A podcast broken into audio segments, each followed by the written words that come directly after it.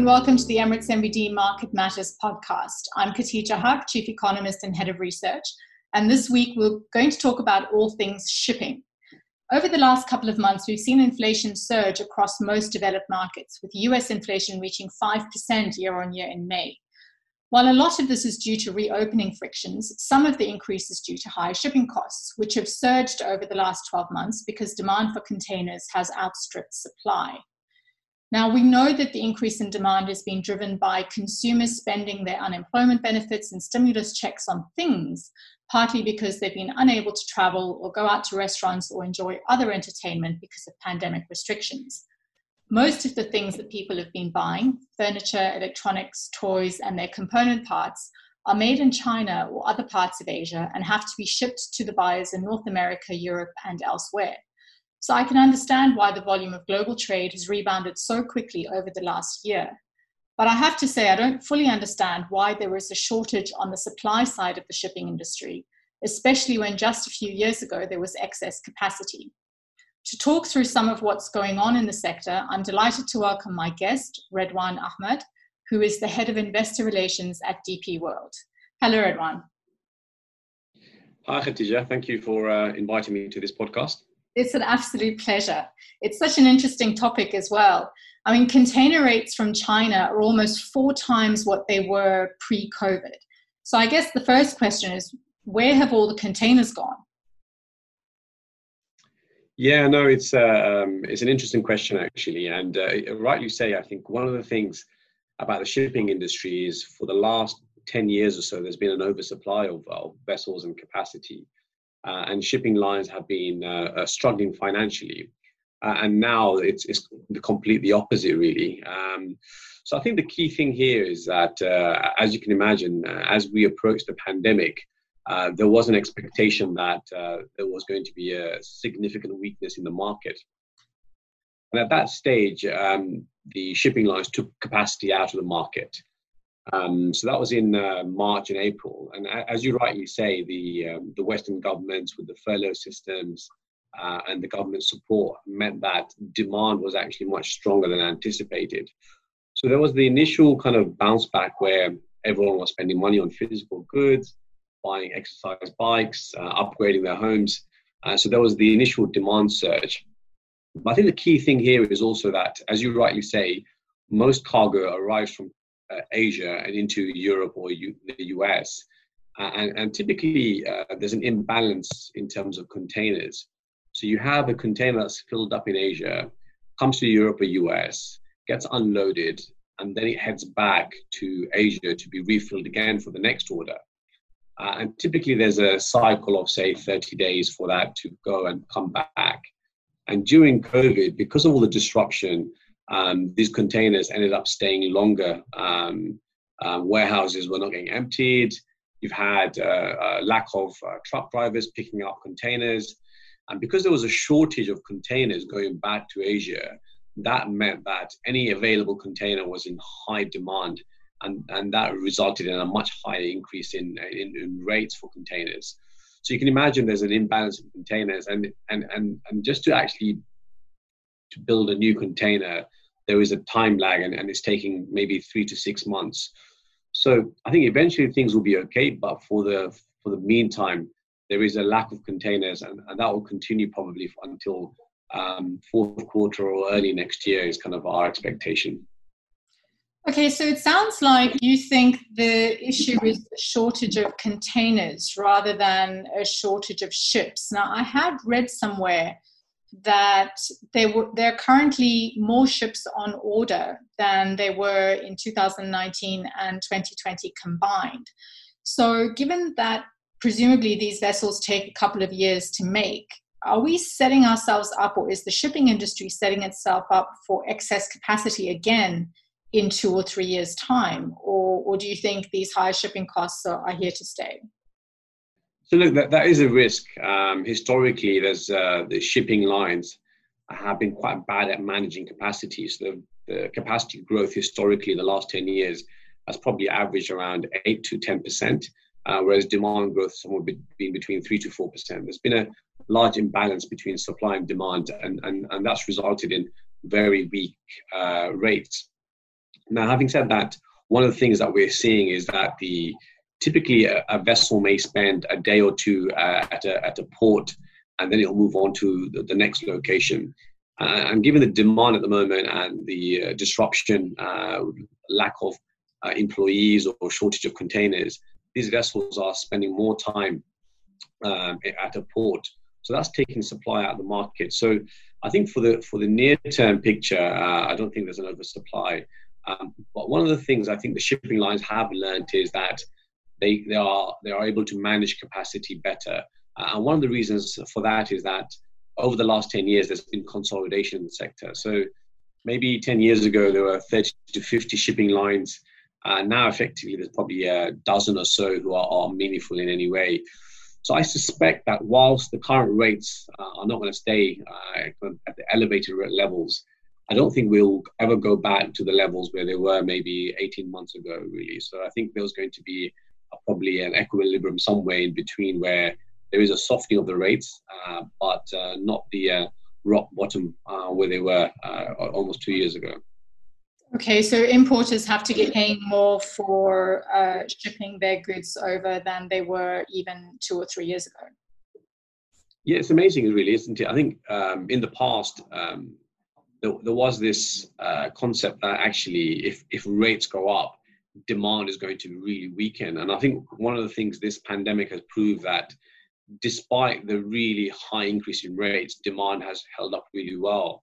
So I think that I think the industry has learned that actually the, the sensitivity there, um, the, the, price elasticity there is is not as uh, greater great as we thought historically. Really, so that's that's I think that's one of the things that's interesting point here that somewhere someone's absorbing this cost um, and, and, demand is re- remaining relatively high. Now, I understand this is kind of under special circumstances, and um, question is, will that be maintained? But I think there is an expectation that whilst, as, as I said earlier, these high rates will not are not going to stay, but um, there's no need to go back to that uh, uh, rock bottom prices. But the question is, can can that uh, discipline on, on supply remain? Uh, and as you rightly say, there's, there's been a host of new orders of vessels, um, and, and, it'll be interesting to see how the industry manages this uh, going forward. Okay, can we look a little bit at our region and what are you seeing in terms of uh, trade volumes in, in the UAE and, and in the GCC relative to, to the rest of the world, where we've seen on average globally probably about 7% growth on an annual basis um, uh, you know let's say in the first quarter. Um, are we seeing more than that in our region less than that? And, and what are you expecting over the next 12 months? Yeah, look, I think um, our first quarter volumes globally were up uh, 10%, uh, and I suspect the second quarter is going to be even stronger. Um, I think globally, the expectation for the container trade, uh, anyway, is for around eight and a half, nine percent growth for the year. Now, um, a lot of that growth um, is between Asia and the US, where the US market is is particularly strong. Uh, we are seeing uh, a very strong bounce back in Europe also. Um, so, so the markets where there's been uh, a significant government support um, in terms of the furlough systems or unemployment, uh, those are the markets where we're seeing very high uh, levels of demand. I think for the region here, we have seen growth, which is positive, um, but uh, it's I would say it's been more moderate. Uh, mm-hmm. we're seeing kind of uh, low to mid single digit growth uh, in this part of the world, and which is not a surprise. I think obviously, given uh, that um, in, in, this region we've seen whilst there's been government support, it's been not been uh, similar to Europe or the US in terms of furlough unemployment. So I think in this part of the world, there's been obviously potentially a reduction in in terms of the uh, um, population, and that's probably resulted in uh, a level of a lower level of demand. But the good news is that the first quarter has uh, seen a level of growth, and I think the outlook in terms of what we're seeing um, in terms of green shoots or recovery, um, uh, in terms of how, particularly the UAE, where we're seeing lots of interest from corporates looking to set up here. Uh, one of the things about uh, COVID that we are seeing is, is, in terms of structural change in the market is the, probably the decentralization of supply chains. Um, so today, Asia is the big producer and exporter to the rest of the world, and I think one of the lessons that we've learned from the pandemic is corporates do not want to have such high concentration risk in, in one particular market. So we are seeing lots of corporates who are looking to do more regional uh, distribution hubs, uh, and obviously Dubai and the UAE fits well into that in terms of in terms of servicing kind of India, Africa, uh, and the GCC. So yes, I think today we're seeing more moderate levels of growth, but uh, in terms of the outlook, we think it's uh, particularly positive over the next three to five years. That's pretty interesting. Um, hopefully, you're right, and, and we do see more manufacturers looking at, at creating hubs in the region rather than simply using it as a as a place to onload and offload. Um, what are you seeing now that uh, the sanctions against Qatar have been eased? Are you seeing uh, some of that trade coming back to the UAE? Yeah, look, I think uh, uh for us uh, at DP World, um, we were uh, impacted by that um, blockade in 2017. Um, on an annualized basis, we lost around a million containers to EU. Um, so, look, I think from from a um, supply chain perspective, Dubai Jebel Ali is very well placed to service uh, Doha, uh, Qatar, um, and when the blockade came in, um, we, we, we, obviously lost uh, not only the volume but other kind of supply chain uh, customers as well within our Jebel Ali free zone. Um, and so the, the, good news is that obviously that's been reversed, um, and um, we're starting to see some of that come back already. Actually, so we've been I think we've been positively surprised uh, at how some of that business has come back. Um, look, we don't expect all of that to come back um, overnight, particularly. We think it will take time. Uh, it's been four years, so new supply chains have been created, new re- routes have been have opened up. Um, but uh, from a cost perspective, uh, we're obviously very competitive, um, and historically that's why it's been used. So, so we, we are conf- quietly confident that uh, a decent chunk of that will come back. And uh, I think year to date, we've seen a pretty good, uh, in terms of number, really. It's been above our expectations in terms of that trade with, with the Qatar coming back. So, yeah, so we're quite excited about that uh, decision to, uh, um, to, uh, um, to end that blockade. Um, have you seen any interest from Iranian companies, uh, or sorry, Israeli companies even, um, that are looking to expand into new markets given the agreements that were reached uh, towards the end of last year with the UAE and, and Bahrain? Um, and on the Iranian issue, the, the fact that potentially we have a, a, another JCPOA or a resumption of the uh, the trade deal that had been in place uh, pre 2018. Um, is this something which potentially will, will benefit trade uh, through the, the Dubai hub? Yeah, look, I think one of the things I said uh, in terms of the outlook for uh, for Dubai, UAE, and, and, and, particularly for us in Jebel Ali um, was about kind of the, the, structural changes in the market. But obviously, this uh, the end of the blockade with Qatar obviously is, is another catalyst. And one of the things, as you rightly say, is uh, is, is this uh, the Abraham Accord we've seen um, significant interest um, from Israeli companies uh, in Dubai. I think the, the trade between Dubai uh, and, and, Israel, um, I think it's crossed already a billion dirhams, um, direct trade between the two nations. So we've had a really positive start in terms of trading. Um, and I think whilst it takes some time for companies to set up here, the level of interest that we are seeing um, is, is pretty significant, particularly from tech companies. Um, so um, so yeah, that's that's that's an interesting uh, development.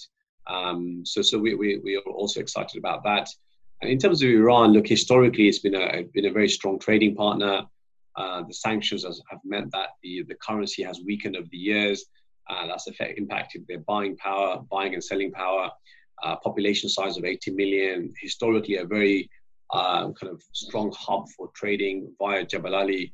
So I think any any sanctions being eased there um, will have a, a, very positive impact on Dubai. Um, so so we, we are kind of keeping a close eye on, on, on how that develops really. So again, I think before these things come together, uh, it points to a very positive outlook for uh, for the for the region and particularly for Dubai and the UAE.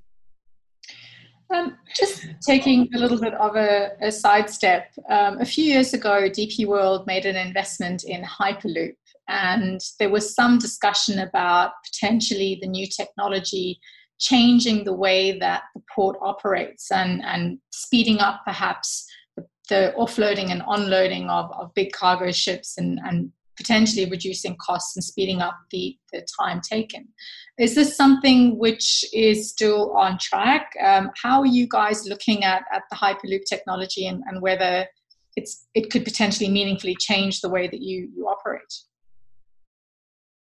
Yeah, look, it's, it's a very interesting piece of tech. Um, the, the, other interesting thing about uh, Hyperloop is that it's, it's completely clean in terms of energy. So it's, it's obviously um, uh, electrified. So from a CO2 emission perspective, it's, it's zero.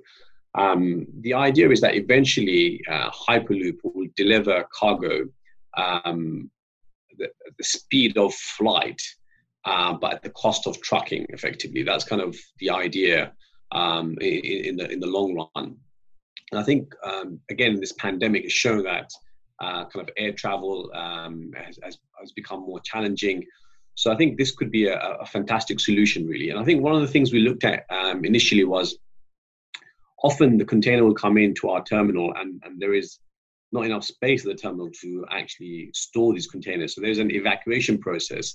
And this today involves trucks coming in and out, really. And the idea was what we can do is via this uh, Hyperloop, uh, we can uh, extract um, the containers or the cargo into somewhere in the desert, and then the trucks will pick them up there. Really, so that's kind of the logic. I think where we are with with Hyperloop is that very exciting. Um, a few months ago, we had the first uh, passengers travel there um, on on Hyperloop safely. Uh, the testing is still ongoing.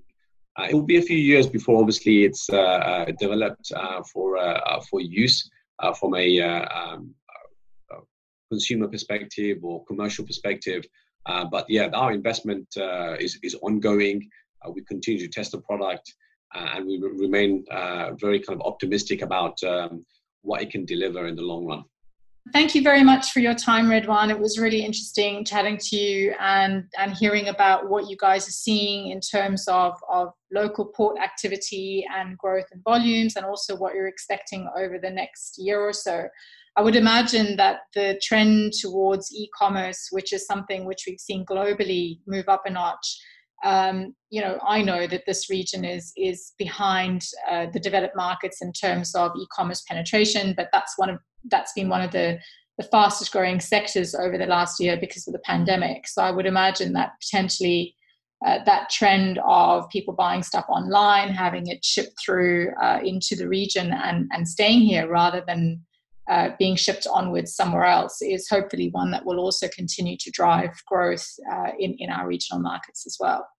Um, so thank you very much for your time. It was a pleasure talking to you, and hopefully we can have you on again at some point, perhaps when Hyperloop eventually gets online. Absolutely. Thank you for having me. It's been a pleasure. Thank you, everyone. Take care. Bye bye. Okay, bye. Thank you for listening to this week's episode of Market Matters from Emirates NBD, and thank you to our guest, Redwan Ahmed from DP World. We hope you have enjoyed the podcast and will join us again.